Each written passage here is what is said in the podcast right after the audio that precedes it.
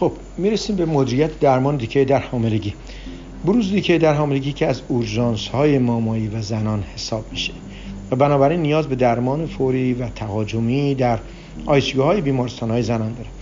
باید مدیریت درمان دیکی توسط یک پزشک متبهر که در این زمین تخصص تجربه و توانایی داره از جمله متخصص زنان و متخصص داخلی یا قدرت و متخصص بیهوشی مامایی و به کمک پرستاران با مهارت در این زمینه صورت بگیره اصول درمان DKA در حاملگی مثل همون اصول درمانی در افراد غیر حامله است و شامل جایگزینی aggressive مایعات به صورت IV تصحیح اسیدوز و اختلالات الکترولیتی و البته تصحیح پاتولوژی زمینی هست که باید همراه با مونیتورینگ شدید مادر و جنین از نظر سیر درمان و پاسخ به درمان باشه.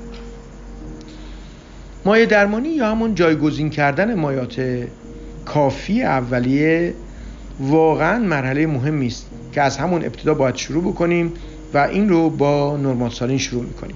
از همون ابتدا بهتر دو تا کاتتر بزرگ رو برای بیمار تعبیه بکنیم و یا یک سنترال venous catheter رو به طور ثابت به عنوان محلهایی برای IV access انتخاب کنیم.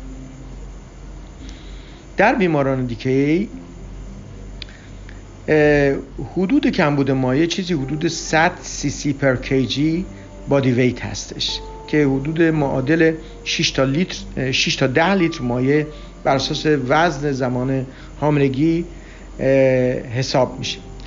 تاثیرات فوری این تجویز مایع رقیق شدن خون هست و افزایش پرفوزیون بافتا و نهایتا کاهش گلوکوز و پتاسیم مهمه که 75 درصد کمبود مایع رو در 24 ساعت اول جبران کنیم و کمبود کامل مایع رو ظرف 48 ساعت تکمیل کنیم.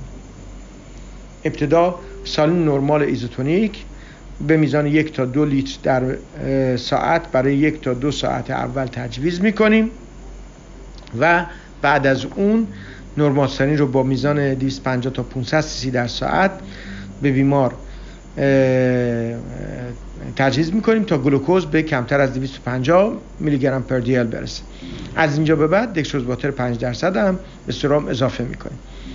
انتخاب بعدی مایع بستگی به وضعیت ایدریشن سطوح الکترولیت های سرم و پایداری همودینامیک فرد داره و باید تا زمانی که عمل کرده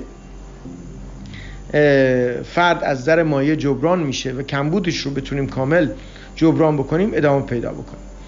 اگه هیپرناترمی بروز کرد باید سرم هاف سالین یا همون سالین 45 صدام درصد رو استفاده کنیم. یعنی یعنی سرم رو به اون سویچ بکنیم تا هیپرناترمی تصحیح بشه.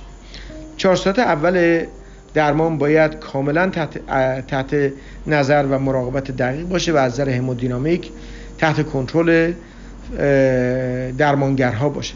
و بنابراین هر ساعت output ادراری از طریق سوند چک بشه علائم حیاتی هر 15 دقیقه چک بشه.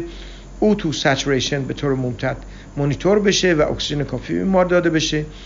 باید ارزیابی بیمار به درمان با اندازه‌گیری های مکرر VBG و کتون های سرم، الکترولیت ها، گلوکوز و آنیون گپ هر یک تا سه ساعت انجام بشه و همراه اینها به طور همزمان باید بگردیم علت زمینه ای رو پیدا بکنیم و هر چه سریعتر به درمان اون بیاندیشیم